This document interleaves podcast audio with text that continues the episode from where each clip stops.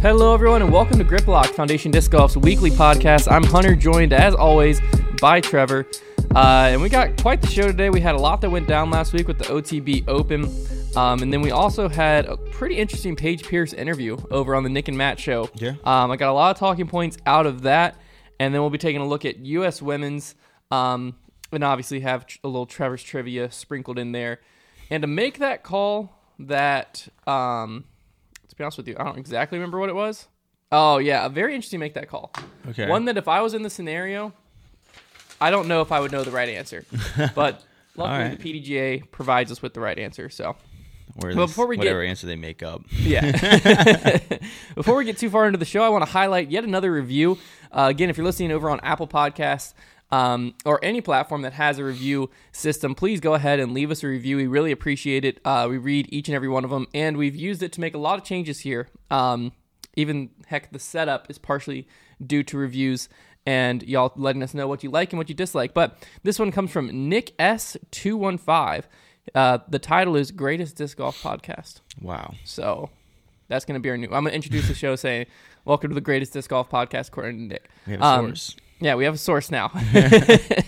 He said, I absolutely love listening to these podcasts every week. Foundation got me really into disc golf and taught me a lot to help advance my game. Thank you, Hunter and Trevor, for continuing to put a smile on my face every week.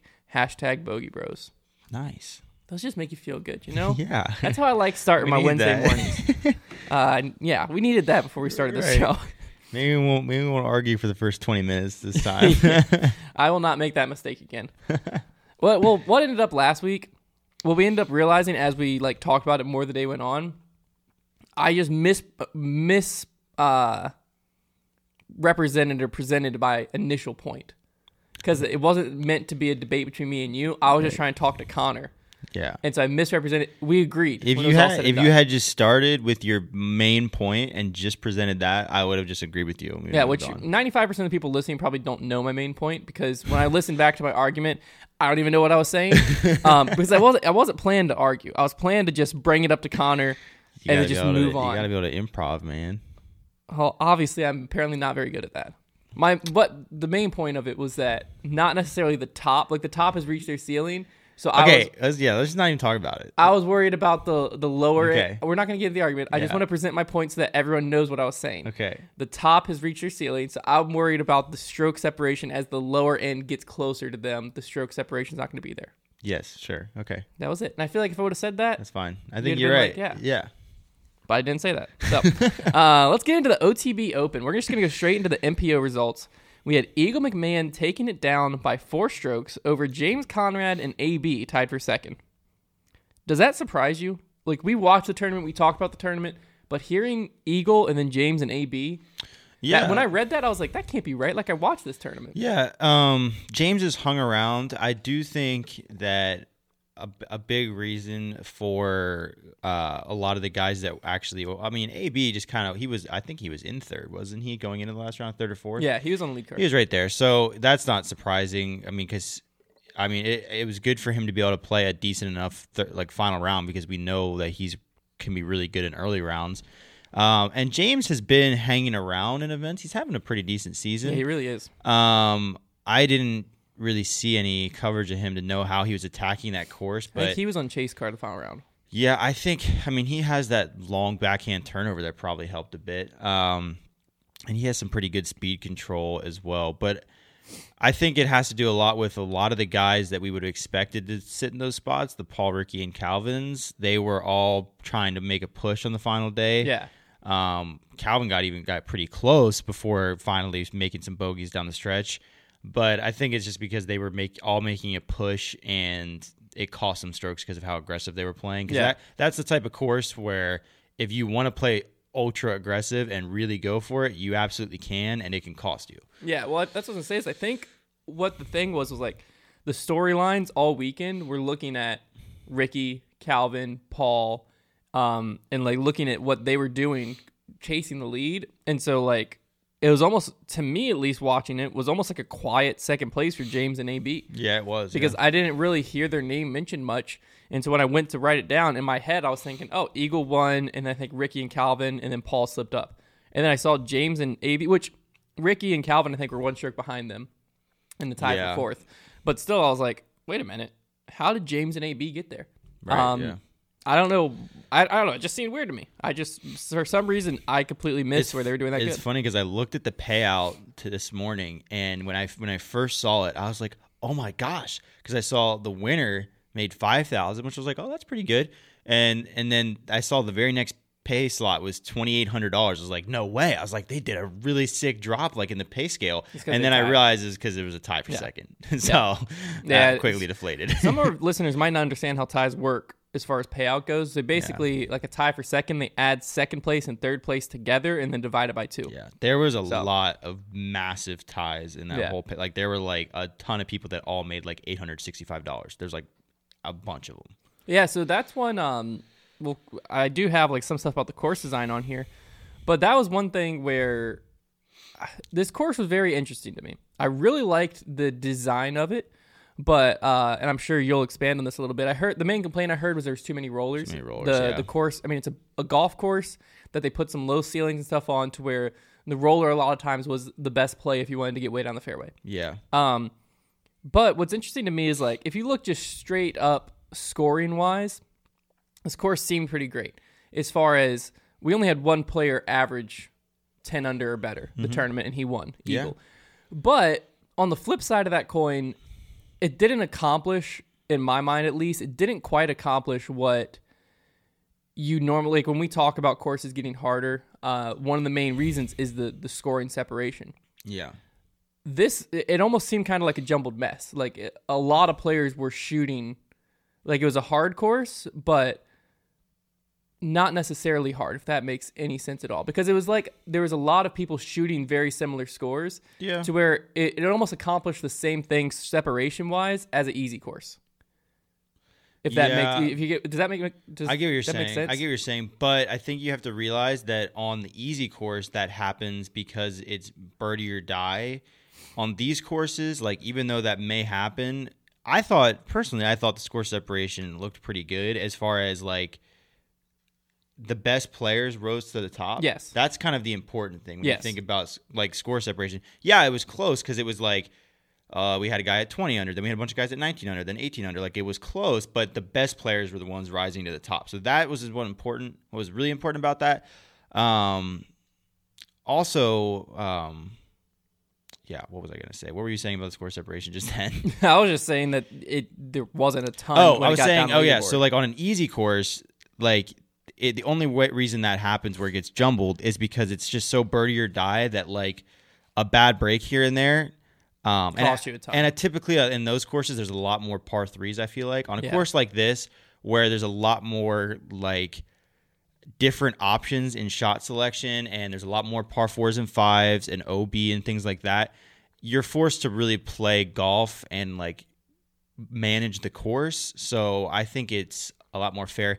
The roller thing was my biggest issue, and that's probably just a personal like preference thing, I guess. Like if you like just watching guys lay down rollers, personally, like I think a good the problem with this course is not that there were a lot of chances to throw a roller if you wanted to. It's there was too many holes where it you had to throw a roller. Yeah, it was your best shot. It was, it was your, your best, best shot. shot. I think on a good disc golf course, there should probably be a maximum of two, maybe three holes where roller is your best shot. It's like it's like a, an occasional thing in the sport of disc golf. I want to see air shots. I think yeah. that's the way the game is meant to be played. You know, they made a disc so they could fly, not so it could roll on the ground. That's why it goes left and right. It's not meant to roll.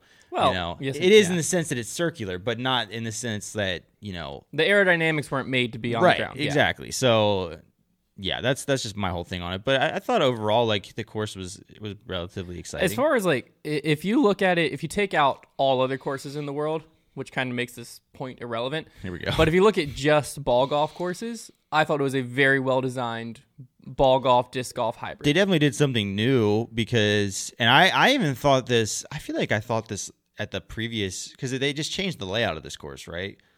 I'm not fully sure all the changes that were made. I say, because I remember watching the San Francisco Open in previous years and thinking that this is one of the better uh, ball golf, disc golf courses there is, because yeah, a lot of them it just ends up being a hyzer fest Uh, so I like I respect that they try to do something different, and yeah. and honestly, it's probably better to be on this side of the extreme than that's just what I was thinking. A bunch of wide open hyzers. At yeah. least it's something different. For them. This was more interesting to watch for me than heck, even say last weekend at the, the Challenge at Goat Hill, because the Challenge at Goat Hill, there there was a lot of wide open tee shots, and there was yes, there was a lot of O B and like danger brought in, mm-hmm. but a lot of shots were just like. Throw really far, yeah. Try to be down there, and then worry about where you land. Right. That's that's like the the only defense of those op- really open courses are um, really long holes because they just have to make them long, and then like putting baskets on hillsides right next to bunkers, and like that's that's like okay, I guess. Sometimes I think it's a little over the top. It's with how cool, but you see it every time yeah, you see a ball golf course. Yeah, it gets a little repetitive. I like. Like there are plenty of ball golf courses out there, and like, heck, we even saw we just saw one over uh, at the Blue Ridge Tour event. Oh, Thorn Spring at Thorn Spring, where there's enough trees on a lot of ball golf courses, at least, or the ones they should be picking for these types of events, and other you know natural obstacles that you can make a good disc golf course. Now, I understand the, the biggest difficulty in those ball golf courses is making them loop in a way that you're not. There's not a huge stretches of land in between holes, or they're not intersecting, but usually there's enough foliage and trees and, and things of that nature to like create a disc golf course that, you know, has defense other than just length and bunkers and greens. Cause I don't know about everybody else, but like there, I understand like it's a great option for the sport of disc golf to use ball golf courses because of they can be rented out. And they're just big plots of land to do whatever you want. So, like, it, it makes sense. But to me, it lo- it's a little, like, I don't know if I want to say gimmicky or just kind of a little cheesy that, like, we're playing at the top level of our sport on another sports course. And, like, our O B is their green. And, like, it just looks a little weird to me. Yeah, I'm... I don't know. Part and I understand, of it is, like, it's it's what we got to do right now, but, like, long-term, like, I don't no, really want to be playing on ball. Absolutely. Long-term, we were actually just talking about this the other day. Long-term, courses will almost have to eventually, at the top of the sport, be on, like, private just disc golf courses. Yeah. Because if not, you just don't have control. Because even this tournament, right, the O T B Open, let's say that next year the golf course goes, you know what, no. Yeah, exactly. You can't be here. Right. Or let's say, like, the public park, we were just talking about the Memorial. The mm-hmm. Memorial back, you know, what is it, March? One of the more iconic courses in our sport. It's irrelevant now. We can't we can't really use it for a number of reasons. One, we outgrew the course. The mm-hmm. sport did. Two, if they want to make an X L layout, they have to get approval, uh, which they did for the All-Star Tournament. They have to get approval, but it was only, what, nine holes? Mm-hmm. So you couldn't really use they that for an actual twice, tournament. Yeah. They have to get approval from the park to actually fully design that. And the third issue was they couldn't actually get full control of the park. So the Memorial yeah. still happened, but it couldn't be an Elite Series because the Pro Tour wanted full control of the park, and they couldn't get it. So that's where issues of even, like, public parks, you still don't own that. You still right. don't, like, you, you might be able to rent it out, but, like, New London, for instance, here, um, the course that's probably the closest course to being a Pro Tour caliber course around us. It certainly is Pro Tour caliber. Yeah, if we were running a, a Pro Tour event there year after year, and it's in a, like, industrial park, right? Mm. If some business comes in and offers the county two million dollars for the lot of the plot of land that is holes nine through sixteen, the disc golf course is gone. Right, yeah. You know what I mean? So we when it's on public publicly owned land, there's only so much you can do at the Elite Series level. And then, like, we were even talking about U S D G C. Mm-hmm. Yeah, that that course is the best example of, like, history on a course, and you show yeah. up to a course. It's our and most iconic course. Yeah, and you just know it. It just feels prestigious because yeah. of when you go walk up to hole seventeen, everyone's thinking about the big blow-ups on seventeen. Right. Every year I see it, I think of Johnny McRae, you know, when he literally just had to pray and hope he landed on it. Like, not figuratively pray. Like, yeah. he literally just stood on the tee pad and prayed, like, I just threw my fifth putter O B, what am I about to do? That's iconic. Yeah, but do we really think fifty years from now that Winthrop University hasn't developed enough to permanently damage that course in some yeah. way? Or, like, yeah, it's like one of those things, like, if Winthrop is thriving and develops, then they're going to probably use that land. It's a lot of land. Yeah. Or if they go under for some reason and have to sell that land, then they're not going to probably keep the disc golf course. Yeah, and the next thing you know, what if it? What if that happens thirty years from now? The real... And then out of nowhere, boom, the most prestigious disc golf event that's been going on for seventy, eighty years is just gone. The only like hope would be that if like Winthrop ever had to, had to sell or something, that like just somebody in disc golf was big enough that they could buy it and keep it disc golf. But like, what are the odds? But yeah, the other thing I was going to say is right now it's almost like, when without private courses, you almost have like the what you were just explaining, where we're playing on real golf mm-hmm. courses where you have the green and you have this weird thing of like we're playing on someone else's territory. Yeah. Or you have the other side where we're playing in parks and you have like sometimes like just spectators walking on sidewalks and you're like, oh, well, we got to wait. There's a spectator yeah. up ahead, or there's a, you know, woman walking her dog just oblivious to a pro tour event, and just like at Idlewild sometimes that will happen where they're just like walking up through the fairway mm-hmm. and if they got through the spotters then they're there, and it's just like that's kind of where the sport is right now.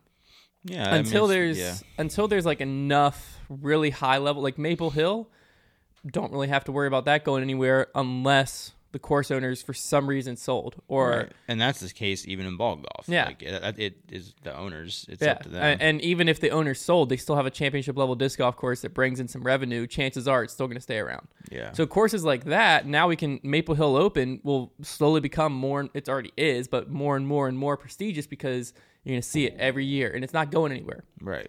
Uh, but that's definitely something that I think as the sport grows, it's going to move the top level of the. of the um sport is going to move that direction. I don't think the lower level will, because it makes too much sense for like local parks and stuff like that to throw in disc golf because they're already mowing that area. They're already like, it's not like it's adding a lot of extra expenses, but it's giving the local community something else, another outlet. So I don't think disc golf will ever become a fully pay-to-play sport, but I no. do think the very top end and our iconic courses almost need to yeah. just for the the sake of developing the pro side of our sport. Yeah. Um, but yeah, it's also something that's very hard in disc golf right now is like talking about the pro side, and as it develops, like in golf, it like is all the same, if that makes sense, where like there's not a public golf course. If there is, I don't know of it. Where, what do you mean? Like a free one you're talking about? Yeah. Like, yeah. every golf course I know of, because of how much land it takes up and everything, is a pay-to-play. Right. Well, whereas, in golf, the, the term public is just that you're allowed to pay-to-play. Yeah, exactly. It's public yeah. or private where you have to be a member of the club. But what I'm thinking is, like, in golf, there's the, like, like the Masters course. You don't get yeah. to play that right. as a normal human being. Not even, not even, you have to be invited as a member. Yeah. So what I'm thinking is, in disc golf, the Masters course, right? So Masters course in golf is, like, I could never play it. Me personally, there's no way I could ever play that course. Yeah, that will in disc golf be the pay to play course, right? Where I can play it as a normal disc golfer, I'd have to pay to play it. And then the normal courses, like all the golf courses around you, where you have to pay twenty, thirty, forty, whatever bucks a round, those will be the public parks. So it's just like golf. A step down, basically. Yeah, is what you're saying. Yeah. yeah, I agree with that. Because I a lot of times when we talk about things, people are like thinking that it's going to apply directly to them, and it's more of like an indirect thing to farther the pro side of our sport. Because then that'll make the pro side more professional, because it gives the pro tour full control over it. You don't have at Goat Hill golfers coming on to the course while F P O is still playing, because you have full control over it. It's a private property. The yeah. only people there are disc golfers. Yeah, you have full control over everything surrounding the event, who's allowed on, who's not. That's fully up to you. Uh, it's just going to advance the sport a lot more, and you don't have to worry about, oh, well, yeah, he just skipped right off the golf green. Wow. Yeah. And it's like, Mm, weird. yeah. You know what I mean? Yeah, it is. Uh, one other storyline that I want to talk about, it kind of goes back to the rollers, though, is everyone seemed to be throwing a lot of rollers to have their success. But one player, he mentioned this in the Nick and Matt show interview, was Aaron Gossage. This was kind of a breakout event for him. He found himself on lead card. His hot round was round two. I believe he shot like an eleven down. Mm-hmm. He only threw one roller that round. Yeah. Which was well, pretty surprising. Yeah, I mean, he was saying, didn't he say he had like a ridiculously massive forehand? I think he's from Colorado, and if we know anything about Colorado golfers, they, they can far. apparently just throw six hundred feet when they yeah. pop out the womb for some reason. Um, but no, yeah, he yeah he just said the final round, he said he threw more rollers just because he was watching other people do it and was like, that shot makes too much sense for me not to try. So it does go back to the course design, but what I was more pointing at is like it was possible, it was possible to shoot really well out there sure. without throwing a roller. Sure. Yeah. Uh, but this is a great event for Aaron. Um, one thing that I thought was very cool, first off, he's unsponsored. He said since the tournament has happened, he's been reached out, like several companies have reached out to him. So he'll probably be sponsored by the end of this week or next week. Mm-hmm. Um, but another thing that I thought was really cool is the Nick and Matt show was asking where he was at, and he said he was back home. And they're like, oh, when'd you drive in? And he's like, well, I drove overnight because I had to be at work on Monday. Yeah. And like, I just had to work. He works at a bike shop as a bike mechanic. He also just graduated with a computer science degree. And so he's hoping to find a job that allows him to tour. But basically his job said, yeah, you know, you can take the time off and go see what you're doing. So he's going to play all the pro tour events and everything. But I just thought it was very, I don't know, it kind of shows you that initial grind. Yeah. Of, and in my head, doing it the somewhat right way where he's, he doesn't have to rely on disc golf yet. He has some stable income back home. He's able to every week just go back as much as he can, work it out, work through the week, and then go play on the tour. Yeah. And it shows his work ethic because, I mean, very easily you could have somehow called out or something because you're in California. You got to get back to Colorado to work at nine a.m. the next mm-hmm. morning. Like, and you just came in like, what did you come in, like eighth place or something at yeah. a pro tour event? Probably made some I good mean, money, yeah. I'm having a hard time showing up at work the next day. Yeah, I, I agree. Yeah, it's but, impressive. Yeah, so I'm super excited to see kind of where, where he goes as the season goes on and what develops with him. Uh, one thing I wanted to do, too, with the O T B Open before we get over to the F P O side is do a little standings check-in on the Pro Tour standings. I feel like we haven't done this. Yeah. Uh, so right now, Calvin and Ricky are lead, leading the field by a lot. So Calvin's in first at three hundred forty-four points. Ricky's in second at three hundred forty-one points. Eagle is in third at two hundred seventy-six points, seventy points behind Calvin and Ricky. Paul is in fourth at two hundred fifty-five points. So ninety Paul's ninety points out yeah. of first place. Kind of crazy. Uh, and then Nico is in fifth at two thirty-five. Um, first off, this kind of speaks to on the follow-up I was talking about how... Wasn't there an event, though, that Paul... Was there a Silver Series Paul wasn't at that Ricky and Calvin were at? Yeah, but Sil- Silver Series don't really affect it that that much because they're worth, like, one-fourth of points or something like that. I mean, it affects it a little bit. Yeah, I mean, it definitely, sure. it's definitely put something into that gap. Um, but that'll kind of, as the season goes on, uh, I think they only take, like, your top eight finishes or something like that, so it'll right. kind of even itself out. Right. But this kind of goes to the back to the follow-up. Right now, Ricky, I think, is undisputed... Most people will say Ricky's the top player in the world right now. Yeah, I'd agree. Um, on the follow-up, I was saying how Calvin always seems to find his way into, like, second or third. Yeah. And in a season like this with so much parity, that could technically make you the best player in the world. Yeah. If you're losing to a different person every week and you're just... I also saw a stat today where Eagles won four of the last eleven Pro Tours, which is pretty crazy. What four of the is that? It's this. It's this. It past, goes into last season. Yeah, O T B Vegas. What did he win last year? He won um. D-Glow, right? He won D-Glow last year, and he won another one back to back, didn't he? He won uh, shoot, Idlewild. Yeah. Yeah. So there's the four out of well, the last yeah. eleven. When when Eagle gets hot, I mean, he goes on tears for sure. Yeah, but I mean. Uh, this kind of, it doesn't fully prove the point because there's a lot more to take into consideration than just the Pro Tour, but Calvin is just, you know, has he, he's won here and there, but he's not consistently winning and dominating, but he's consistently finishing at the top. Yeah. He's, and that's separating him a little bit from Ricky. Him and Ricky are the most consistent players in disc golf, and the only difference is Ricky just ends up on top more often. Yeah. Calvin just, I...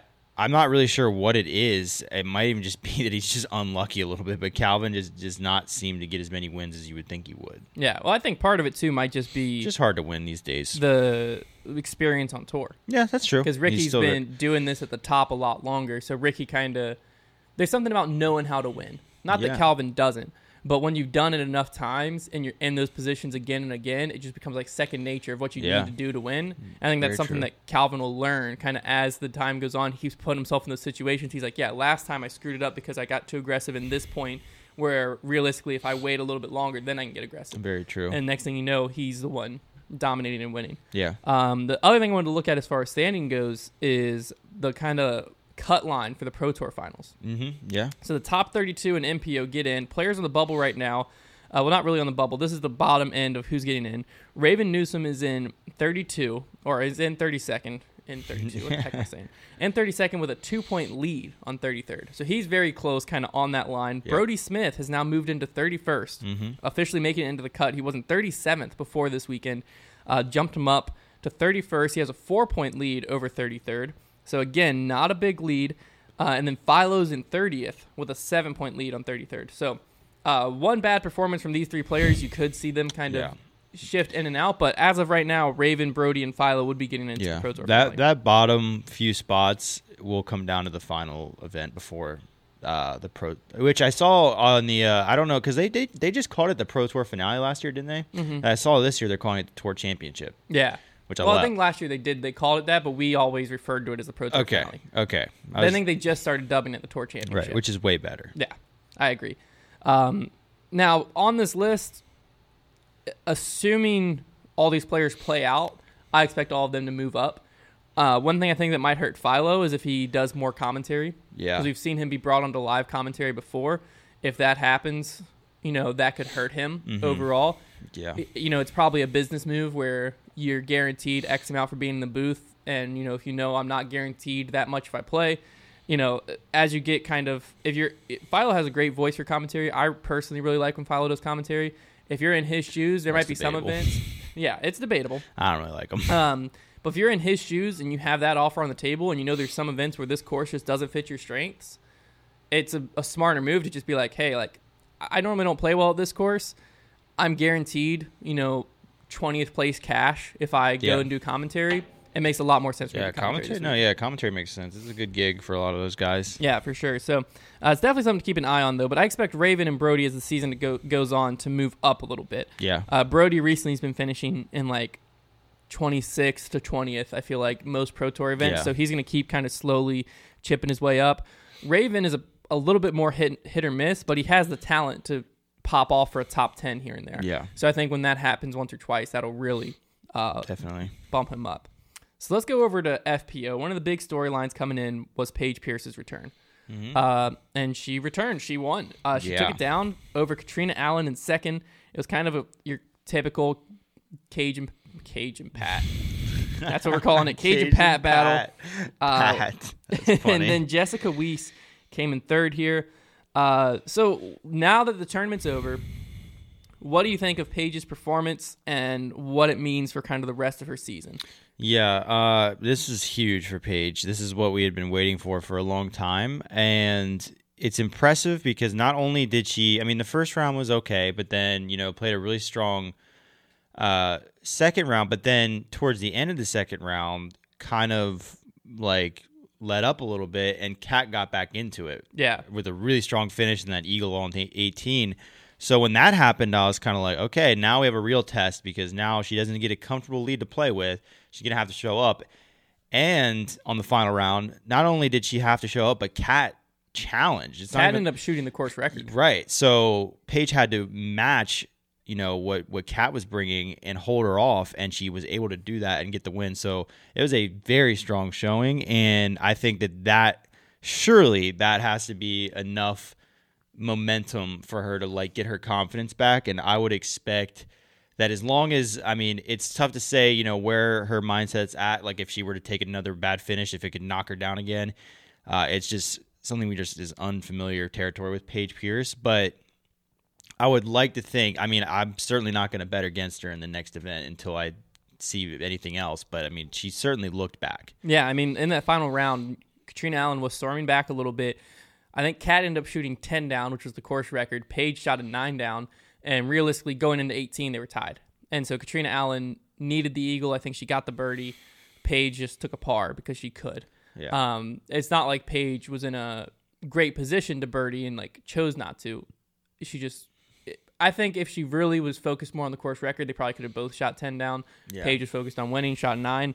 But regardless, to have to go out that final day, and Katrina Allen demands basically a course record pace out of you yeah. to win and be able to put that up, I agree. I think that was a big a big thing for Paige's confidence, if nothing else. Mm-hmm. Um, she talked about on the Nick and Matt show when she was in Hawaii, she was really struggling with her putting and trying to figure it out. She said at one point she just sat there and stared at her putter and was like, Paige, you literally designed this putter for your putt. Like, stop thinking about it so much. Just putt the way you do, and you designed it to go in the basket. Like, he literally made this putter for you. That's one way to think about it. Yeah, I was like, I, re- I like listened to that. I was like, what a flex, man. That's sick. Like, imagine if I'm like, Hunter, you know, I don't like, know what kind of putter you have to design for us to get it in the basket. Hunter, you put an electromagnet inside of this disc. If you just throw it, it's going to... No, but like, she's like, yeah, like, I designed this to work with my putting style. Why am I trying to figure anything out? How big of a magnet do we need? Is that a video idea right there? That's what I was just thinking. Like, how big of a magnet we had to put in a disc to make us good at putting? Can if chains are like like galvanized, like dipped, can they? It'd be more true to the pole. Right. The the whole basket's metal. I mean, it's got to hit something. Okay. Incoming video idea. Write that down. Forget your point. I'm thinking about magnets. Yeah, I just thought that was a very interesting point of yeah. like, Paige, you literally designed this for your game. Just throw the disc. I'm like. I find that a little bit like, in like I mean, okay, it's just an unstable putter though. Like, like all right, okay. I mean, yes and no. Another thing I found interesting about the Nick and Matt show interview is Matt asked her, "Where would you rate yourself? One being the worst performance you ever had, ten being the best." She put herself at a nine for this weekend. I think it probably just was like a big relief and felt really important for her. So yeah. I agree with that rating. It was very important for her to get back on track. Yeah, I was, I think performance wise. From what I've seen out of Paige, this was maybe like a seven uh, on her yeah. scale of how what she's capable of. That final of. round was, was really no, the impressive. The final round was good. And because I think part of it in my head is like the second round, she was like twenty-five percent C one X putting or something the, like that. that the she first for round the, or the second round? I think that was the second round. I think it was the first for, Regardless, one of the rounds, she was like twenty-five percent yeah. Circle one X. And overall for the tournament, she was like mid-sixties. I think it was like sixty-seven yeah. percent. But it's just because of that twenty-five percent. It's because of the twenty-five yeah. percent. But that's just something where when I'm looking at this whole tournament, I'm like, well, there's a bunch of strokes right there. Like you expect Paige to be eighty to ninety percent. Right. And for her to be like a nine, I think that immediately shows you how important this win and this performance was to her. Mm-hmm. Yeah. Um, I think that's why it made it feel like such a great performance, is because it, it just kinda unlocked it. So I'm looking at this and I'm thinking the rest of the season we might end up seeing what we thought we were going to see. They are who we thought they were. Yeah. Um, we might end up seeing what we thought we were going to see, which is a, a dominant Paige Pierce season.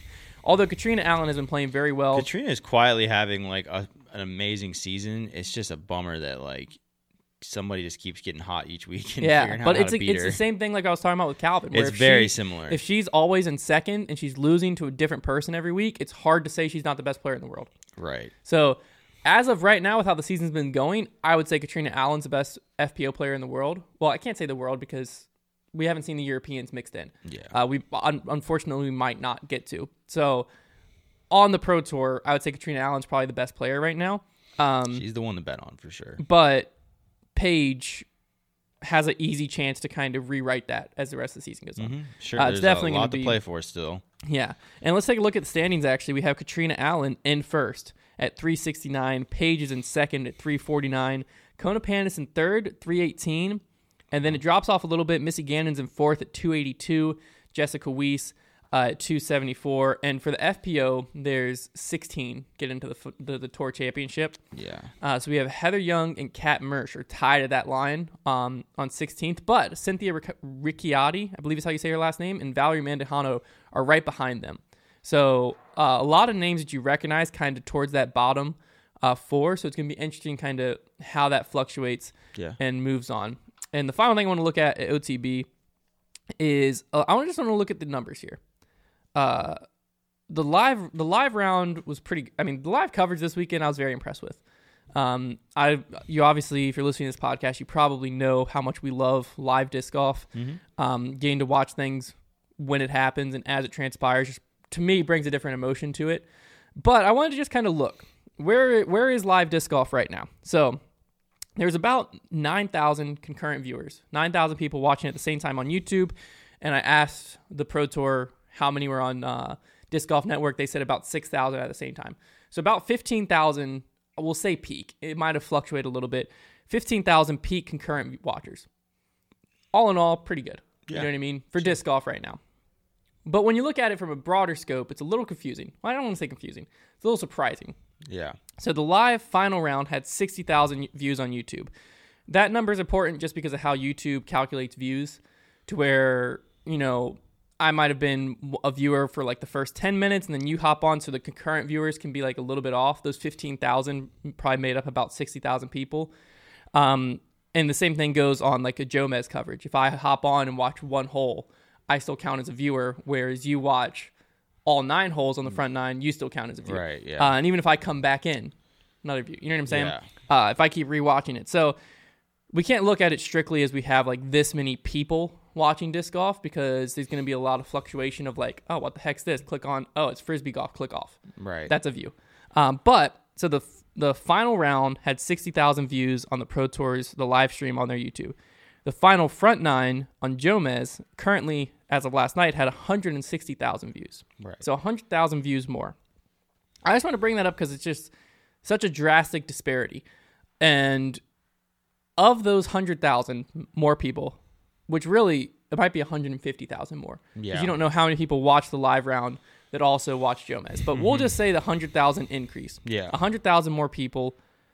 I just am curious why they are choosing post-produced over live. Right. Like, what is the I mean, yeah. reasoning? I, I think that because, you know, because, you know, disc golf is on the weekend, you know, when they're when they're showing it, like the big rounds especially, you know, I understand that there is a solid portion of people that are watching post-produced because they are not able to watch live, like they're busy. And therefore, when they go to, and then want to watch it back, they're going to go to watch the Jomez because it's good coverage. Uh, and so, like, I understand that. Like, that makes sense. That's what that's what I would do. Like, if I missed it, I would. That's probably exactly what I would do. Um, but there's just too. I feel like there's just too many people more on post-produced, that there has to be a solid percentage of people that are purposely not watching the live disc golf, either because A, they don't know about it, and you got to remember that that's probably still a pretty decent percentage of people. There's probably enough people that are just so brand new to disc golf that they know about Jomez, so they keep checking the Jomez channel for new things, but they're probably not really following the schedule, that's knowing a good things point. Are live. So that's a little bit of a percentage, maybe more than we think it is. And then the other part of that per- percentage, the one that like probably frustrates us the most, are the people that are purposely saying, no, I'm just going to wait for Jomez because I like Jomez. I'm not going to watch the live coverage, even though I could watch it. That Those are the ones that confuse well, that, me. That's but there's what confuses me. Yeah. Is So first off, I love Jomez. You know, I watch Jomez as like a highlight thing. Like if someone pops off and does a crazy round, right? You bet your bottom dollar I'm watching on Jomez. But I saw it live first. Yeah. Uh, because to me, and maybe this is just, I don't know what it is, but I just, I'm too invested to, even if there's no live coverage, I'm watching on UDisc. Yeah. Because I want to know what happened when it happened. And like, I I'll, I can sit there and refresh UDisc and just have that same adrenaline of like, oh my word, right. They're on eighteen. Who's gonna, like who's gonna and win? I'll say too, like, because it's going on right then. Even like as a fan of the sport, you know, that's whatever as far as wanting to be caught up live. But as a fan of certain players, that's where I really want to be caught up live, to where I'm gonna be checking that UDisc even if I can't be seeing the coverage. Because like if I'm rooting for Paul and Brody, then like I'm gonna I want to know where they're doing out there. Like I and I don't want to wait to see what happens, or maybe possibly not even really know because they're not on the post-produced cards. Like I'm going to be checking in and like, and I, I understand too, like obviously because of what we do, you know, we need to kind of be in the loop with what's happening, but like, it's just, it's just so different than any other sport because yeah, like it, I know people who, when the N F L season comes along, they will D V R a game that they can't watch and then watch it later. But it's usually like that later that night, or maybe maybe the next day because it's so hard to avoid spoilers. But it's not. It's certainly not a very. It's a very small minority of people. Well, that there's do also that. I think uh uh in sports, like I'm a big Duke fan. Yeah. If I am traveling or something, I can't sit down and watch the Duke game. I'm just watching the E S P N like right. the shot by shot, like the little they have that basketball court where you can see where yeah. the shots are coming from. I just sit there and stare at it. And I think too, like I think. Some people probably just haven't given live disc golf a try because I think once you get yourself in, and there's not quite enough of a culture around it yet because like once the social media and like the, like if you follow, if you, I mean, if you watch a round of live disc golf and you get in our live disc golf uh, Discord channel and you experience that once, like you will never go back because like it is so fun to get to interact with people and talk as things are happening. There's a solid chance that you can hear the absolute chaos that's going on behind us There's construction going on in the unit behind us. We filmed, we're filming this at like seven in the morning, thinking we're going to beat it, and we apparently can't. So, you know, hopefully it doesn't get too bad. They've had jackhammers out there the past few days. If that starts, I don't know what we're going to do. But, no, I definitely agree with, I think, because I, it's hard when I talk about this, because, like, I, I don't want to sound like I don't appreciate Jomez and Central Coast and Gatekeeper and what they have done for the sport yeah. and what they are currently doing, because I mean Jomez has freaking two hundred fifty thousand subscribers. Yeah, like if I sat here and said that they didn't have a crucial role in getting us to where we are as a sport, I would be just absolutely lying to you. Mm-hmm. But on the same on the flip side of that token, I also think that a, a big part of the future of the sport is going to be everyone getting behind one avenue. I've heard a lot of people saying, Let's, why isn't that Avenue Jomez? Why isn't that? Issue behind some of those is, where does that money go? Yeah. Right? If Jomez sells a coverage sponsor for two hundred fifty thousand dollars for the season, none of that's going back to bettering the tour or making it better for the players.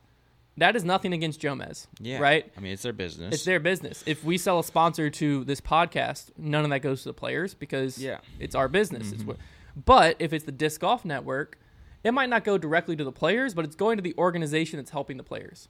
All right. If that makes sense. So that's where my head's always at. And more importantly, sports are meant to be consumed live. That's yeah, that's what I've seen some people say, that we're idiots and that we're wrong and that everything's going towards post-produced. Sports will never be post-produced fully. Yeah, no. Never, ever, ever, ever. It's just not true. Niche ones like disc golf, yeah, because doing live is very expensive. But right. we clearly now have enough funding to be able to produce a pretty decent live stream. I mean, it's, just, it's little, just ridiculous to think about that. Yeah. Like March Madness, post-produced. Like, man, dude. The Super Bowl, post-produced. I wonder, I wonder who won that. Because uh, also, imagine going into work. March Madness, great example. Imagine going into work Friday after sixteen games had happened yeah. Thursday. And they all were released Friday morning. So I watched, I'm a maniac. I watched all of them somehow. Yeah. It's not possible. But let's just say in this scenario was, I watched all of them. You are a casual fan, so you watched three of them. Right. And then I show up and I start talking about it. Since it's post-produced, not everyone's watching at the same time. So now right. all social media, everything would just be screwed, because then, like, how can you talk about it? Yeah. Because we even see it in disc golf where people comment spoilers on, like... That's the worst. People comment spoilers on the Pro Tour's posts. Just, like, what? Why are you following the Pro Tour if you, if you, are if you cons- care if that you're much? Genuinely... Con- like, if your whole commitment to, like... Your, if you were like, listen... I work on the weekends. I can't watch live disc golf, and I really like watching the Jomez coverage and like just having it happen in real time for me and finding out who wins just then. That is fine. Like that is completely fine. Yeah. But then don't don't force it. Don't follow accounts that are going to post about it, or just don't even go on social media. Like if you, it's it's their job to post about what's happening. Like yeah. that is what they do. Yeah. I mean that's what like in other sports, people who record the Duke versus U N C game. Imagine them going on E S P N and being like, oh my gosh, how did you post the clip of the game winner? Are you kidding me? I didn't yeah. watch it yet. Like, like what? They're it's a business. Not, yeah, it's E S P N does not cater to you. Yeah. E S P N caters to the masses. Yeah. The Pro Tour, the majority of people who follow them want to keep up with what's currently going on in the Pro Tour. Yeah. So if the Pro Tour was not the first person to post, then like we would be. Or right. someone would be, to where now we can capitalize on that. So now if you want to know exactly what happened, you're going to go somewhere else, and the Pro Tour is going to miss all of that. Yeah. The Pro Tour doesn't cater to the Jomez audience, because the Jomez audience per se, or the Gatekeeper audience, that's not directly making the Pro Tour money. Yeah. Because, I mean, that's just how it works. But I wanted to pose this more so because I want to talk to you, the audience, and ask what you prefer, live disc golf or post-produced, and why you're choosing one or the other. Uh, because I think you're right. There's some people who Sunday on the free live round, they just don't have time to watch it, and mm-hmm. they watch it Monday. Yeah. But then there is going to be some people who were sitting around the house watching T V anyways that day, and just decide knew live disc golf was going on and decided to watch Jomez or decided to watch Gatekeeper. Yeah. That's what I want to know, is why is that decision being made? Uh, I'm just curious. And if you're listening on audio, tweet at us. Uh, tweet at Trevor or myself over on Twitter. Um, and let us know, because I'm very curious. I just want to kind of start that conversation and, and try to understand it more, um, because obviously what I think and what Trevor thinks is not the right answer. It's just our opinion on the answer. And uh, the best way to grow the sport is to start discussions about yeah. why things are the way they are and how to kind of change it if it needs to be changed and all that stuff. And if it's just Trevor and I sitting here, you know, in an echo chamber, then we'll never understand what else yeah. is going on. So I want to kind of start that conversation. So make sure you comment or tweet at us and let us know that. But with all that being said, that's all for the O T B Open. Let's head into your favorite segment, voted on by me, Trevor's Trivia. What all you right. got? So this is funny because I did not know that you were going to talk about the D G Pro Tour uh, rankings. So you now that you've seen them, you probably have a better chance at getting this question right. It's still not going to be a gimme. I did but, not look super in-depth into them. Okay, but, but you're you're definitely going to have a better chance. Okay. And it's just coincidental. So I was the other – well, actually this morning, I hopped on and I was curious to see if they had updated any world rankings on the P D G A website. They still haven't. They update it once a year. Right. I don't know why. At the end of the year. It doesn't really make any sense. It never but, does. Um, Yeah, so I was like, okay, so wow, we haven't had world ra- world rankings now for quite a while. Like, they're pretty... I don't even think they updated them. Did they update them last year? No. The end of twenty nineteen is the last time they updated. Yeah. Yeah, so I was like, this is interesting because I wonder how this compares to, like, what's really going on right now. So I went to the Pro Tour standings and kind of compared. And so on the end of twenty nineteen world rankings, there's twenty players there in that, that they have on that front page. And I compared those twenty to mm-hmm. the Pro Tour rankings. And the question is, there are three players from the current Disc Golf Pro Tour top ten who are not in the end of the twenty nineteen World Top twenty. Jeez. Who are they? Three players. They're in the top ten in the Pro Tour right now, weren't even in the top twenty in the world based on the P D G A World Rankings at the end of twenty nineteen. I'm trying to think of what, what went down in twenty nineteen. Because Calvin Heinberg won his first N T in twenty nineteen, so Calvin Heinberg was in there. Who else is in the top ten of the Pro Tour rankings? I mean, I don't think I'm going to know this. Because I really paid heavily attention to the top five. So I'm going to just look, I'm going to cheat and look at my list here. But Calvin, Ricky, Eagle, Paul, Nico are definitely yeah. in the top twenty. That's not going to help you. There's no way. So it's the next five. So three of the next five? Yeah. Holy cow. Who would be in the top ten? Who's been... surprisingly popping off? It's someone. It would have to be oh Colton Montgomery possibly. No, yeah, he's not in the top ten right now. What are you thinking, Hunter? Come on. But I mean, that was, that was a decent. That wasn't guess. An awful guess. Because I was thinking Pro Tour winners that might not be, might not have been up there. Although a... he might have won Waco in twenty nineteen. So no, he. It doesn't matter. Hunter. I don't think he was in either of those. You know what? I just straight up don't know. Because I don't know. Can I cheat and look at the next five list? You will be, probably pretty easily get it at that point. Yeah. You don't have a single guess? I don't know the next five. Um, the Pro Tour top ten is a the, mystery to me. These players are not James that difficult. James Conrad might be in the top ten, but he should have been in the top twenty in twenty nineteen. Okay, well, if I will give you the next five, but this is going to make it incredibly easy. So you've missed this I've question. Lost, yes. I agree. The next five players are James Conrad, Drew Gibson, Adam Hammes, Ezra Aderhold, and Garrett Gerthy. So it's got to be Adam Hammes. Yes. Ezra. Yes. And I would assume Double G. No. Drew? It's Drew. Double G is in there. He's like tenth. He was like tenth in the world. See, so that Adam Hammes and Ezra, I, would, I wouldn't expect to be on the top twenty, but I did not think they were in the top ten. Because Ezra's been having a little bit of a rough season overall. Yeah, he's in ninth right now. He has a couple good finishes, and he has a second place. And oh, the second place. Yeah, the top three in a Pro Tour gives huge. You a lot of, lot of yeah, points. It's absolutely massive. Yeah, yeah. So I, there's no way I would have guessed that because... it would have taken me a long time to get around to Adam and Ezra. Ezra is a ten. Tough one, but Adam, we I mean, we just talked about, I just mentioned on the last podcast that he was eighth. So I thought you may have a chance at that. And somebody tweeted at us about it yesterday that he was eighth. I didn't see that tweet. Okay. Yeah. Well, I just failed that one. Nice. That was a, I mean, did you look at the F P O at all? Huh, I did not actually. That'll be next week, I guess. All right, well, now I can study. I up. was very much under the gun this morning to come in at seven and quickly find some trivia questions. It's okay. I was up till like midnight planning this podcast last night to try to beat the construction that we still lost. Although to, so. I will say I have a feeling, well, actually, F P O might be pretty similar. There's quite a few new people on the scene since the last World Rankings.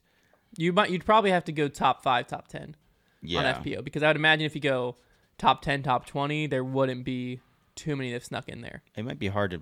for you to guess what the Pro Tour standings are, though. For I'm not going to look. That's what I'm saying. I refuse to look beyond what my top five is. Yeah. I mean, I would imagine Kona and Missy probably weren't in the top ten in yeah, twenty nineteen. That's true. I could be wrong, though. All right, now the next thing I want to take a look at is we've kind of briefly mentioned this a few different times, but Paige Pierce recently was interviewed on the Nick and Matt show. It was her first like podcast interview in a while that I know of. Yeah. She's done some interview with like the Pro Tour and stuff like that, but she really opened up in this Nick and Matt show interview. If you haven't listened to it yet, we're going to hit some of the talking points, but obviously uh, I don't have Paige's direct quotes here. I'm just going to kind of summarize what she was talking about. So I highly recommend, uh, it's on the same YouTube channel, or you can find it if you're listening to Apple Podcasts, the Nick and Matt show. Um, it's a Foundation Podcast Network podcast uh, hosted by Nick Carl and Matt Graham. The Paige interview is a great interview. It's also done the same episode as Aaron Gossage, so it's a great listen if you haven't already listened to it. I highly recommend checking it out. Um, the first thing, I'm going to kind of circle back to the U S Women's. She had quite a bit to say about U S Women's, so I'm going to try to finish that out with that because it'll transition us into the next topic. But uh, one thing that I didn't know is she obviously went to Hawaii and missed two weeks, right?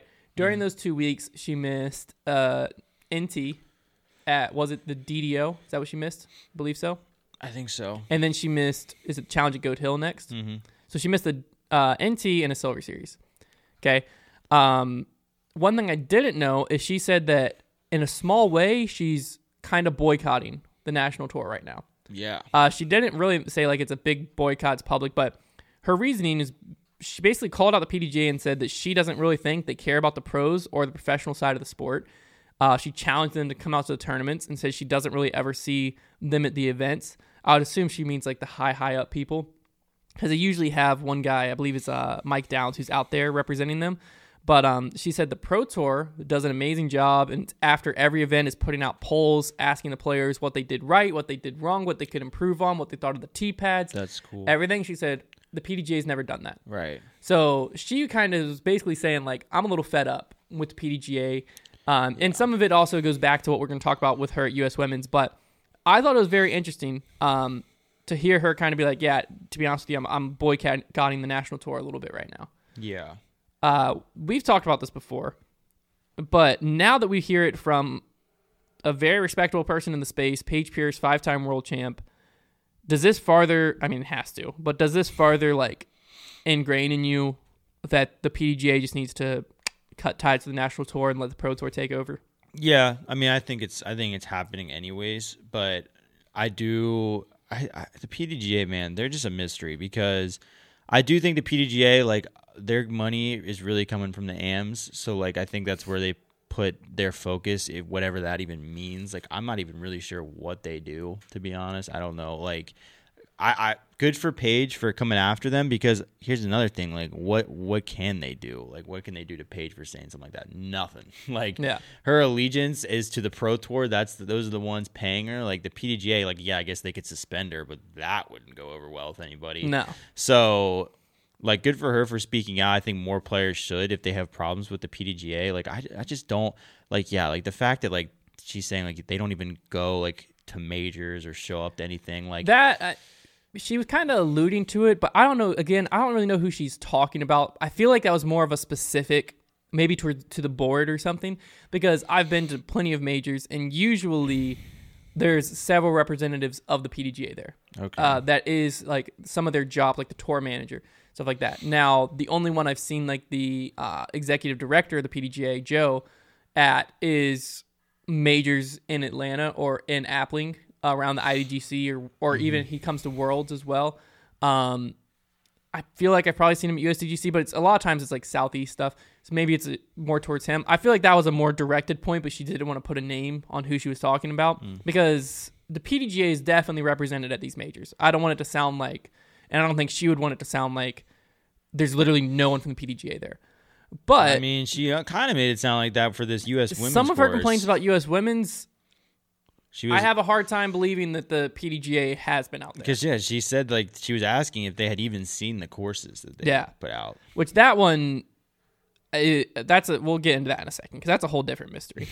But, yeah, I mean, I that when she was talking about some of this stuff, I was like, holy cow, like, props to you, Paige, because, like, yeah, w- what you're saying is true. Like, what can the P D G A really do? But at the same time, it's a big part of her livelihood, playing professional disc golf. Well, sure. And being willing to be, like, point out things well, where you nobody see it else messed is really up. Doing it publicly, at least. So yeah. like I, I think it like well, we've seen Paul call him out before a little bit too. Yeah, disc golfers need to, when there are issues with like these governing bodies, and if there's issues with the Pro Tour or whatever, like they've got to be vocal about it, because like that's going to force change. The Pro Tour. Well, that's what it, I really it, like about what she said is like the Pro Tour seems to provide an avenue for right. the players to speak their exactly. minds. And they, they're the type of group where we've already seen like if there's things that even if the fans want to change, like they change it. Like the All-Star format, we all thought it stunk.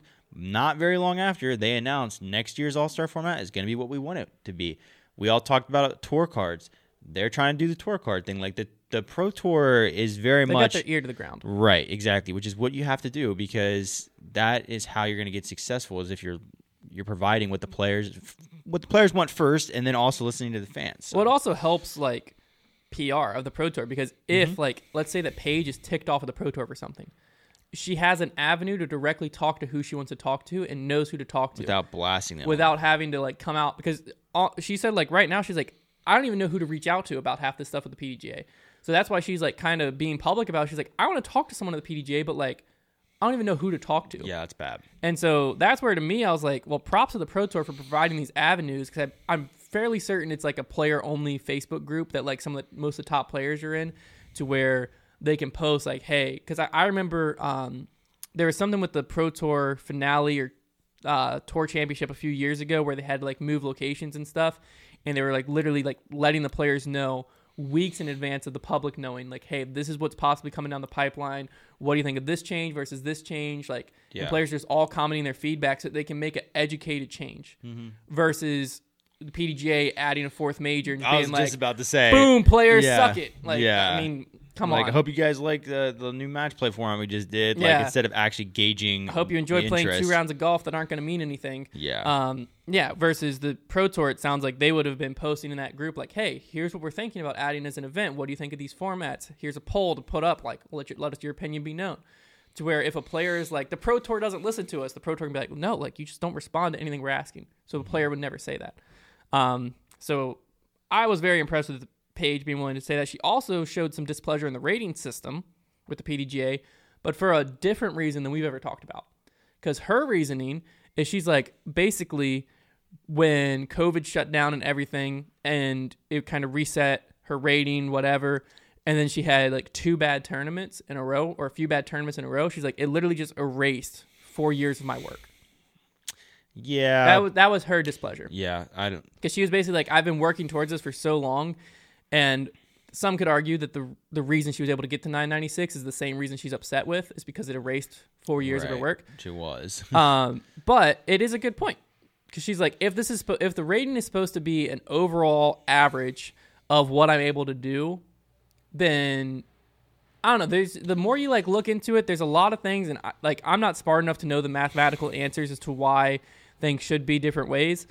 But she makes a valid point there. Yeah, I don't. I I do like understand that like she was shooting for that thousand rated, and like that would have been historical for the F P O. But like at the same time, like if you're a pro, especially like the top of the women's game, like you really should not be concerned about ratings. Well, the, the issue is, and I'll always say this, it's because everybody talks. Everyone about talks about ratings. Yeah. Well, you got to lead by example though. If you start, if you, if all but the top, everyone is measuring her worth and everything based on like. Yeah. Her rating. If she would have got to a thousand rated, it would have A, been a huge money making thing for her. B, it would have been a huge like it would have put her in history of disc golf because of how much weight is put on ratings. The pros control that narrative though, because they don't. Not, yes, they do. If every single every time there's a ratings update, Ricky and Eagle and whoever are posting a big old graphic on their Instagram talking about how awesome their new rating is. If every single top pro in the men's field, like the top twenty, all publicly said that they do not care about ratings and never post about them ever again and just forgot that, acted like they don't even exist. If they all agreed that like we are done with ratings, people would stop caring about them. I guess if it was a collective, it would have to, yeah, it would have to start. It would start at the top. It would take a few players like really like convincing the others like, hey, we need to stop like talking about ratings.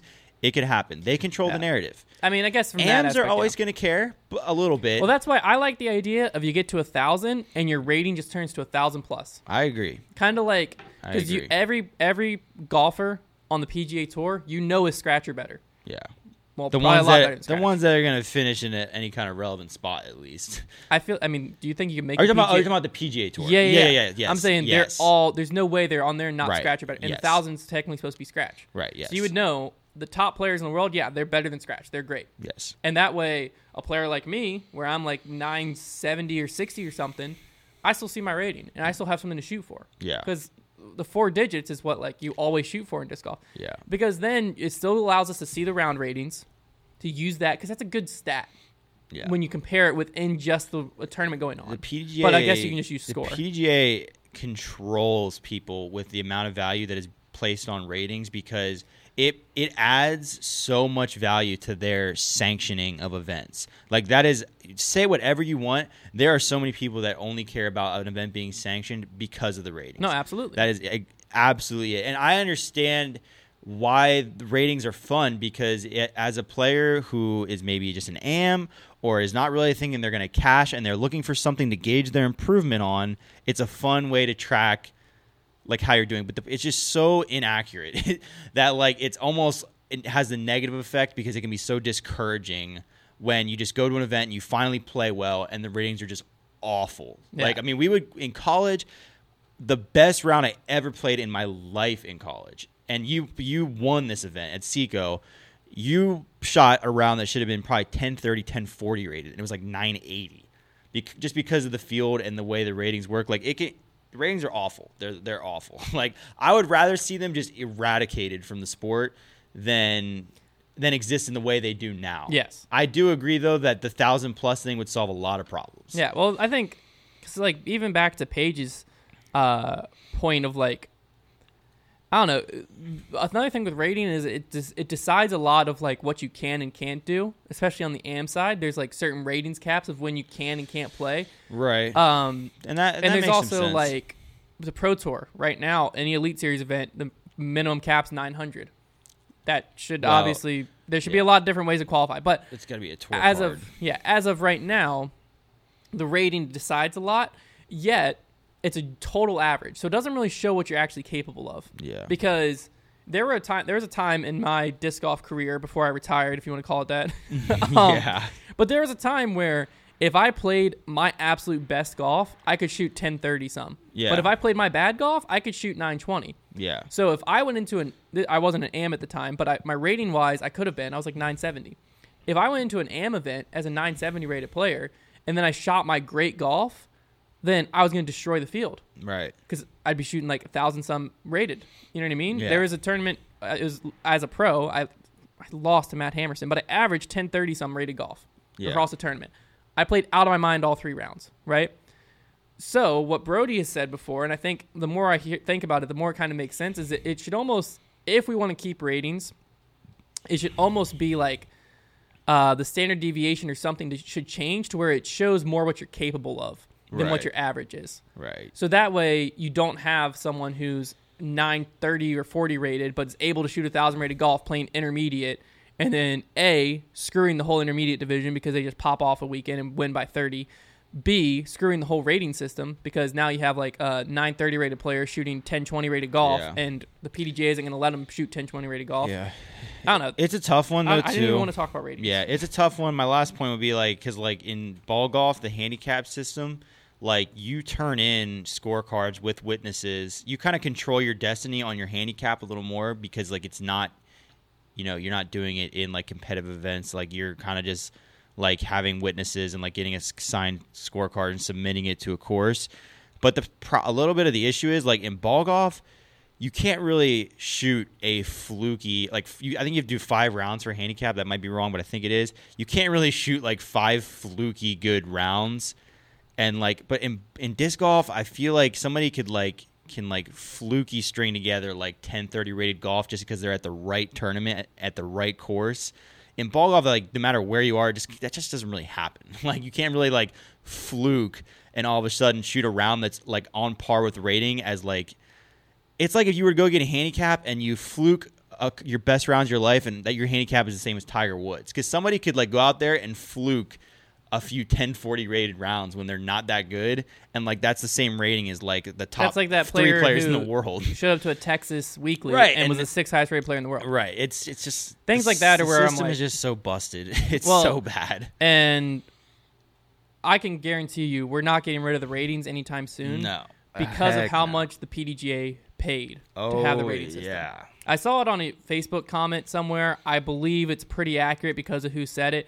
It was close to a million dollars mm-hmm. over a certain amount of years, I think, that the P D G A paid. They know how important well, actually, it is. I can't even say the P D G A paid. We, the listeners and the P D G A members, yeah. are continually paying for this rating system that more and more people are being vocal about, like, hey. Where's our money going? More and more people are being like, hey, I don't really know if this makes sense at the level we use it at. Yeah. And so I can guarantee you, we can talk and talk and talk till our face is blue about the ratings. It's not going anywhere. No. There's no way. Uh, Paige also brought up a pretty good point towards the end. She was talking about how much she valued her sponsors and thanking them. And she went to a little bit of a rant on sponsorship um, and brought up basically how players going into being sponsored need to know what they're worth. Now, this is also going to tie into a Brody interview on the Nick and Matt show, because Brody brought up a good point of he basically alluded to d- the current disc golf market right now of imagine trying to sell your house yeah. on the real estate market with there being no real estate agents. Right. So, or in like every other house contract is under an N D A. So you don't know what So how worth. Would you know what your house is worth? That's exactly right, yeah. You'd have no clue. Um, that's kind of what the disc golf market is right now. But Paige was basically saying like, if you know, and she equated it to like a, a hourly job. She's like, if you know your skills and everything are worth twenty-five dollars an hour, and you show up and the company offers you fifteen and is like, we can eventually get you to twenty-five. She's like, don't say yes to that. Don't settle just to wear someone's logo on your back. Yeah. She's like, because in disc golf, I feel like it was the same uh, kind of like skateboarding and like any kind of sport like this. People, everyone it. wants to be sponsored. Yeah. Like being able to wear a team logo on your back, you just feel like, even if you're on a street team, you feel like the, like if you can show up and you got Team Prodigy on your back, no one knows you're on the street team. That's the whole point. You feel like the sickest person walking out there shooting nine twenty rated golf. Right. I've been there. Yeah. But everyone wants to be sponsored. And she's basically saying on the pro side, on the pro, like a higher level, if everyone is just saying yes to like free stuff, because yeah. Brody also talked about this with sponsorships. And we, we have faced this with podcast sponsors and video sponsors where there's a lot of people who, for a video, for instance, if you just send them free product, they'll do a full video on your product because, frick, I just got a free thing out of it. Right. They don't realize what that promotion's worth for the company. So then the mm-hmm. company goes to person A and's like, hey, here's this product. Boom. You know, that person has five thousand subscribers. Here's this product. Free. Go to the person with ten thousand subscribers. Here's this product. Boom. They got it. They got the promotion for free. And they go to us, fifty-some thousand subscribers. And we're like, yeah, that'll be X amount of dollars. Yeah. To promote it. They're like, what the? No. I yeah. just gave it to X, Y, and Z for free. Like, yeah. go, you know, no. Get out of here. And then it's just like, well, what the heck? So now how do X, Y, and Z as they grow ever expect to make money? Yeah. And it's the same thing with, because Brody was talking about it on the social media side. Paige is talking about it on the professional sponsorship side, where she's like, if you're just like, oh, sick, I can throw uh, Daredevil discs for five thousand dollars a year, and you're moving and you're worth forty-five thousand and you say yes to it, then when, you know, the next company, when they go to the next player who's a little bit better than you, they're going to expect to pay ten thousand when that player's worth one hundred thousand. Right. And it's like, what the heck? Yeah, it's it's all skewed. And I like the biggest problem too, like now everything's getting really weird now because now the only like notable public contract is Paul's contract, which is such a unique contract that probably never happened again, and or at least in the format that it's in. I'm not saying there won't be a contract for more money than that. Um, and it's such an outlier right now. It, yeah. There is nobody even close to making that kind of money based on what we know about people's contracts, which that's the other thing too, is contracts are so like he said, she said, and it's through you the grapevine. Through the grapevine yeah. You never know if what you, it's like the telephone game. Right. But I think we know enough to understand a little bit about what p- people are making on tour. And there are definitely people that are getting gypped super, super badly. Yeah. And they might not know. And it's I, like what Brody was saying, without a manager, right? Who the manager now has a wide portfolio of ten players, or there's three managers and they all talk to each other. where they know, hey, I just got James Conrad this deal at X amount per year, and now I've got like a comparable player in Kevin Jones. You know what I mean? And they're both managing them. Kevin yeah. and James might never talk business and talk numbers, but now they have the same manager or a connection of managers to where, hey, Kevin, which I don't know if this, all this is completely made up scenario, so don't take this as any truth. But like, hey, Kevin, you're getting way underpaid. You know what I mean? Yeah. I just got James this contract. We need to renegotiate your contract yeah. because now there's a middleman who knows those numbers. Yeah. Uh, that's going to be crucial. Agents are going to be big, but the other thing, like the thing with agents is they can't get involved in the sport, and like good agents that aren't in disc golf won't try to get involved in disc golf until there's enough money being made that they can just take an agent's fee and live off of that. Yeah, well, that's what I was going to say is I've talked to um, some of our listeners have connections to different sports agencies. Yeah. Uh, and one of them in particular I've talked to about everything under the sun, from Bitcoin to social media to sports agencies, and he has connections to a rather notable sports agency. And I told him, like, hey, you know, I talked to Paul and Brody. If your agency's open to representing them as a disc golfer, like, they'd be open to talking. And their the sports agency's response was basically like, we're just not interested in getting disc golf right now. Like, the, it's it wouldn't make enough sense financially for us to do it. Sure, yeah. And then Paul signs the ten-year, ten million dollars deal. That might have re- like changed their mind a little bit. I don't that's know. Just an outlier. But until right that they're until like that's you know you can represent ten people and they're all doing yeah. that. And the thing is that too, makes then it'll make it a little more. You can't. It. And the other thing is that isn't there yet is as an agent, you're not just making your living off of the fee you're taking off of the contract you negotiated. You're getting. You're negotiating other endorsement deals. Yeah. And those are outside of disc golf. Like now, Paul, we've seen with like the Celsius promotion, and obviously that's just a social media promotion. I'm pretty sure. I don't think it's an actual sponsorship. Right. But that's a deal that like an agent can negotiate yes. and get a fee from. So yes. like that's, that is like, but that's a different agent. Not necessarily. No. A lot of times. Like LeBron, I mean, you can probably use the same one. Yeah, but like, I mean, in disc golf, like it would probably just be one guy. But what I'm saying right now is, if Paul went out to find an agent, he could probably, with his size and everything, find a social media agent right now pretty easily. That social media agent, though, because that's like Brody has a social media agent. Yeah. That social media agent, though, wouldn't be used to selling a sports player in the sports world. Yeah. So I think it's two different ball games, because there's going to be some disc golfers. Simon's probably in the same boat, where they can go out and get a social media agent to sell to outside brands, but selling them as a player is a whole different ball game. So that's where I think there's almost two. Now, a sports agent could probably cross over into social media right. a lot easier than the other way. That's what I'm saying. But you almost like, it's going to be hard to find. Disc golf's not big enough money wise, or might not be publicly big enough money wise yet, for players to be finding these sports agents yeah. that can also go to their social media. Yeah, I agree. I think that. It's big enough social media-wise right now, because, I mean, one hundred thousand... On a small scale, yeah. Yeah, yeah, yeah. I yeah. mean, obviously... You might find somebody that's just doing freelance social media agency, or like a, it's a company. I don't know. Yeah, you could, yeah, a comp, like uh, yeah. there's some companies online that you can just like fill out your own profile and they'll act as your social media right. agent, where they just kind of send you right. links here and there to, hey... uh I don't know, some type of mug, mean mug wants to sponsor a video with you. Yeah. You know what I mean? That type of thing. That's definitely, disc golf's definitely there. Uh, let's look at the tournament coming up this weekend, the first professional major of the year. Everyone's been calling it the first major of the year and just completely acting like college nationals doesn't exist. I mean, come on. I mean, whose fault's that? College nationals. The media's. The media, man. Yeah. It's all the media's fault. Everything's the media's fault. Wait, are we the media? Yeah. We suck.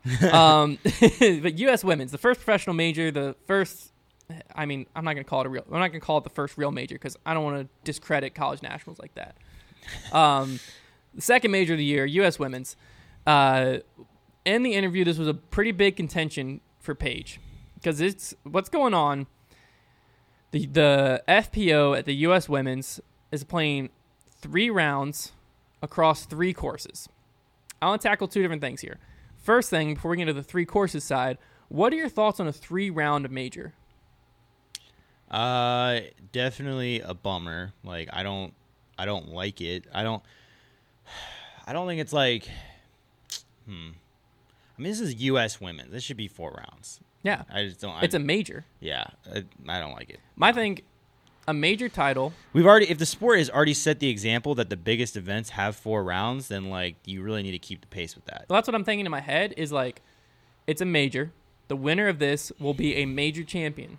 go down in history. There should be zero chance that it's a fluke.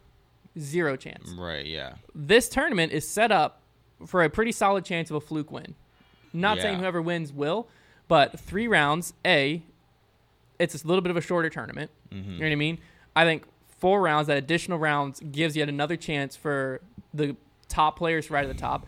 B, it's three rounds at three courses. So players, and there was a pro tour last weekend. So players are just now getting into town. Yeah. The tournament probably starts on Friday, I believe. Uh, so players are just now getting into town. They have Monday through Thursday, four days to fully learn three courses. Yeah. And then they have to play one round at each course. So they can't even like reevaluate and go in, go back. That's you're bad. not you're not setting a player up for success. And this is what Paige is very upset about. And she called out the P D G A and she said, and to be honest with you, I fully agree with her in this. She said, if this was a men's major, this wouldn't happen. Yeah. And you know She's what? All right. Sometimes like stuff like that will get said and you're like, Eh, is that true? This is true. Yeah. I, like imagine if this was U S D G C, and and also not even not only that, because she was like, "Have you guys even been out here?" Because she's posting on her Instagram story where hole twelve at one of the courses plays like straight ahead, right, and then you walk back to the right for hole thirteen, and it plays straight across the same fairway. Yeah. There's intersecting fairways. That's like course course design one oh one. Don't cross fairways. You don't cross fairways yeah. for safety's sake. And you're doing it in a major. Yeah. So now you're just asking for backups because they're going to wait for each other. It's just the whole U S Women's thing is like, I don't, I really wish that U S Women's was just like collaborative with U S D G C. Well, that's what like, I, it confused me at the beginning of the season. We've been tracking the Throw Pink Women's Disc Golf Championship. They've been tracking the spots, the qualifying. It's been a big deal. Yeah. Because like that's the one I'm like really interested in. Yeah, it's it's almost more of a storyline than U S Women's. So why is it not the major? Right. Why is it only an eight tier? And I don't have a problem with there being a women's only major. Like that's great, but like yeah. they should probably not make it the U S Women's when like we can we associate U S like majors with the U S D G C. Well, no, I'm fine with it being U S Women's. It's just I don't know. I think it's confusing. Well, I think just make it happen at U S D G C. I understand it's not like a women's only major. Well, then what happens se. to the Throw Pink thing? That's a U S D G C. I think you turned that into the okay. last year. It was the women's nationals. Well, the reason, but but Innova owns that, and that's why they're using Winthrop. I understand like, it. There's but a bureaucratic if crossover there's any there. Major, because right now the U S D G C, other than the Throw Pink women's, for years the U S D G C has been a men's only major or yeah. a, a mixed mixed pro open only major. M P O yeah. doesn't say for men's; it stands for mixed. Uh, It's been a mixed pro open only major. So pretty much men's only. Paige, Des Redding, Katrina Allen, I think Aleem King. There's only a handful of women's ever qualified for it. Um, why not? They've already proven that they can run the most prestigious major in our sport. Yeah. Why not let the women be a part of that? Why not add the F P O field like the Throw Pinks women's? Yeah. And let Innova do what Innova does at U S D G C, which is put on one heck of a major, yeah. a very prestigious major at a very prestigious course that everyone knows it's only one course. It's going to be up to the standards and make that the women's major. Yeah. The that, well, U S this women's. is this is P D G A's second flop idea in a row with majors. First, that awful match play idea with the men's, like fourth major or whatever, and now this like. A major. Well, this isn't a flop of an idea. It's a flop of no, execution. Not, okay. Right. Yeah. Yeah. yeah, yeah. yeah. Where. It's a flop of an idea in the idea that it's three rounds and three different courses. It should be four rounds at one course, maybe two. If it's four rounds, I'm cool with two. Two is fine, but, but I'd I'd prefer one and yeah. three and three criminal. Yeah, three so and bad. three. There's even four rounds and three ter- three courses is not is good. Not good. Yeah. Three courses should never be happening in a major at elite yeah. series. Even there's just a sweet spot in golf. Like I agree, I don't want the old like worlds formats where like we're playing seven rounds and a final nine no. and a billion but different courses. One thing you can say about those, which we've talked about it somewhat before, the best player did win. The best player won. I'm very curious. Uh, we'd have to go back and actually look through four rounds. How many times Paul would be a world champion, or even Climo would be a world champion if they were only playing four rounds? Yeah, I don't know. How many times are those extra two or three rounds? Because Paul, like in uh, um, the Pittsburgh Worlds, he was out of it through the first like two or three, and then went like course record, course record, course record to dominate. Yeah. But if you cut that to four, I don't know. I don't know. It, that's completely irrelevant. This major though. It's a big disappointment, and I hope more and more people speak out about it. Because right now, the only person I've heard making a lot of noise about it is Paige. Um, three courses, three rounds, unacceptable for a major. it sounds like some of the courses might not be up to what a major standard should be. And then the other problem that I have more with majors in general is, because we were talking about this, because she had mentioned Pro Worlds only had two bids for people to run it. And you're like, what the heck? Why Why is that? And then I started thinking about it, and I was like, you know, we've talked about before putting up a bid for like Am Worlds or Pro Worlds or something like that. But yeah. part of the reason we haven't done it is the pressure of running a major. Like, I don't, because obviously if we put out the bid, I would be the quote unquote T D. You'd have a full T D staff, but yeah, that's a lot of pressure and a lot to undertake. And you have two years to prepare for Pro Worlds. I think that our Parks and Rec, I think Bedford Parks and Rec, and I think a lot of people that would be the support system are ready. They're, you know, they'd be some of the best the sport could have. And like, I'd love to be able to show that off. Yeah. But having just random people, like I've never run, I've never even run an A tier.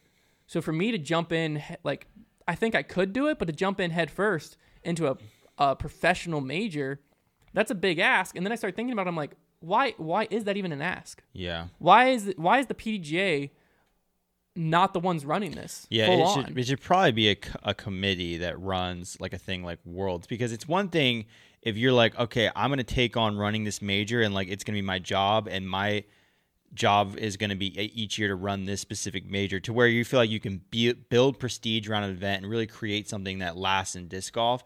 But if it's just a one-off thing and you might be remembered as the guy who ran that awful Worlds, yeah, then like, yeah, it's what, why on earth are you doing that? Like, I get like as a, it's cool to be able to say, yeah, I was the tournament director for Worlds this year, but like, and obviously there'd be a lot of support. You know, I know uh, Robert Leonard, for instance, I think he's the T D of that fourth major, um, but I don't want to throw him under the bus with that because he's just the T D. Yeah. Uh, but he has done a lot of like assistant TDing and helping with majors. So for instance, if the, if Worlds is actually here, I'm fully confident Robert Leonard would come up and basically not run it, but I could lean on him to make sure it's ran correctly. But it's still a big ask for, I'm just keep putting myself in that scenario, for my name to be listed as a T D for major, for Worlds, to where I think yeah. that is a big hindrance, because that's realistically all that's stopping us. Because mm-hmm. like I just don't think I don't want to do it right now. I'm yeah. just not in the shoes to do it. I think that's probably true of a lot of people. But like if the P D G A was like, "Hey, you put up your bid for the courses," obviously I know the P D G A goes through a screening right. process of we'll come check them out. It should really, but be... it should be like we'll come check it out, and then if you get the yes, we already have the structure. We already right. know how it's ran. We've been a part of every World Championship ever. We're also going to provide the T D. Because so the, you just get the courses and everything ready. Right. We'll show up two weeks beforehand and make sure everything runs smoothly. It should really be like, the reason you should really be bidding is, is it's like a tourism thing. Like yeah. it should be like Bedford County should be the ones who are like, we want Worlds. We want to put in the bid for Worlds because we have these public properties that our courses are on. Like it should really be like that kind of situation. Cause like, well, that's the, that's the core of it. I think that's what the P D G A wants it to be. But what it turns into is then it puts a lot of pressure on the club right. and whoever the T D is exactly. to execute. Yeah, where that's where I think the biggest hindrance is. Because mm-hmm. a lot of times, like like for Bedford Parks and Rec is the perfect example. I am one hundred percent confident that they could provide the tour, the like a world's quality courses and maintenance and all of that. Yeah, I'm just not one hundred percent confident that I slash the support staff that we could get to get. We've never ran a tournament that big. Yeah. So it's a big ask. And I think that's where we see things like this kind of coming in. Although Paige wanted to be sure that she didn't put any of the blame on the T D, because she said this is like three or four years in a row now that this is what we've dealt with. Yeah. And so she's like, it's not a T D issue. It's clearly the governing body issue. And that's why she was coming back at the P D G A with it. Um, and I think, yeah, I think it's a, more people need to talk about this. That's three rounds across three courses is unacceptable, unacceptable for any major, period. I think it's unacceptable for even an A tier on the pro level. I think it's great for A Ms because one of the draws of A Ms, you get to check out new courses and sure, play a yeah. bunch of rounds. Sure. Uh, but for a major, for pros, heck no. And I think in this case, I fully agree with her. I do not think that this would happen if it was a M P O or a mixed major. You wouldn't see three rounds, three courses at Worlds. Yeah. You wouldn't see it. Never. You wouldn't see three rounds, three courses at U S D G C or the European Open or anything like that. So why are we seeing it at U S Women's? Yeah. Don't know, but we do want to talk about predictions for what we're going to see this weekend. I am going to go ahead and predict Katrina Allen is going to take this down.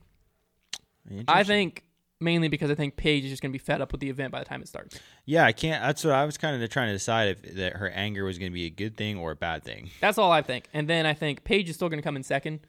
I think it, she's too good of a golfer for it to fully throw her out of it. Yeah. And I'll put Sarah Hokum in sneaky third. Yeah, I'm gonna I'm gonna say Paige can still win, and then Kat in second, and Haley King I think is gonna sneak in. I almost put her in third. Yeah, no. uh, she was not at the O T B Open, but she's back at U S Women's, so mm-hmm. it'll definitely be interesting to see how she performs. But it's time to wrap the show up with Make That Call.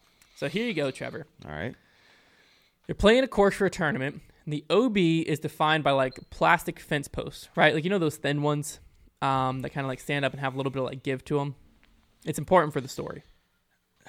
Like, where have I seen these? They're not technically like fence. At Manita, I think they have some. They're just like, they're like a little thick and they stand straight up and they kind of have like some give to them. Is it actually like, it's like a, a, it's more like, it's not like a fence fence, but it's more like a marking type thing. Okay. Just like a little post. Yeah. Okay. Yeah. yeah. But it, it's not little. It's like four feet tall. Okay. Just picture that in your head. Okay. A little bit of a flexible piece of plastic sticking in the ground. That's sure. what's used to define the O B line. Okay.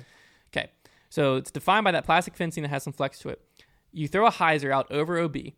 When it comes back in, it hits the back of a fence post, flexing it towards the inbounds. And then flings, and then flings it, it back O B. Oh, my gosh. All right.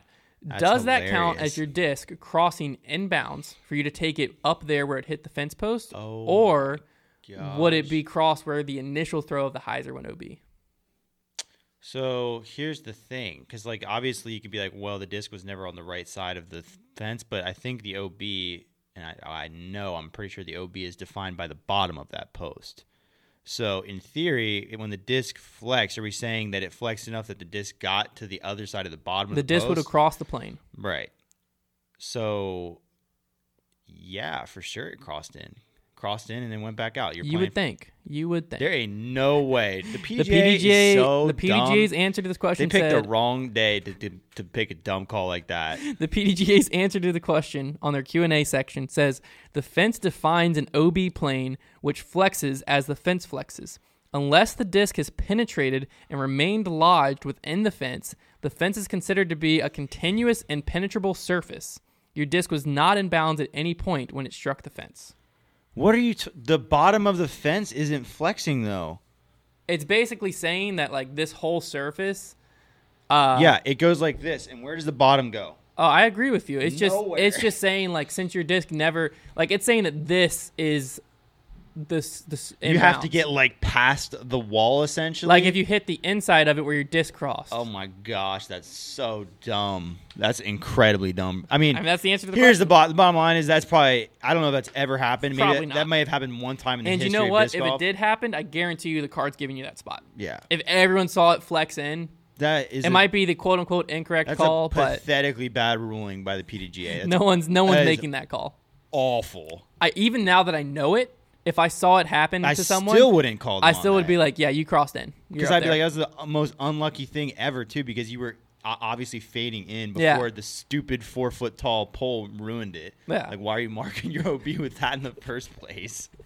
So oh, my gosh, that's so bad. There you have it, everyone. I Hopefully you enjoyed so... this episode of Grip Locked. Be sure to leave us a review if you're listening on Apple Podcasts. If you're listening here on YouTube, like the video and subscribe. Turn on the post notifications so you don't miss when any of our podcasts go live. I also heard a rumor of another new one starting that I think you guys are really going to like. And by heard a rumor, I mean... It's starting. I don't know why I heard a rumor. I I control the channel. uh, so you're going to really enjoy that one. Not sure when the official start date's going to be, but uh, be sure to stay tuned for all of that, and we will talk to you all next week.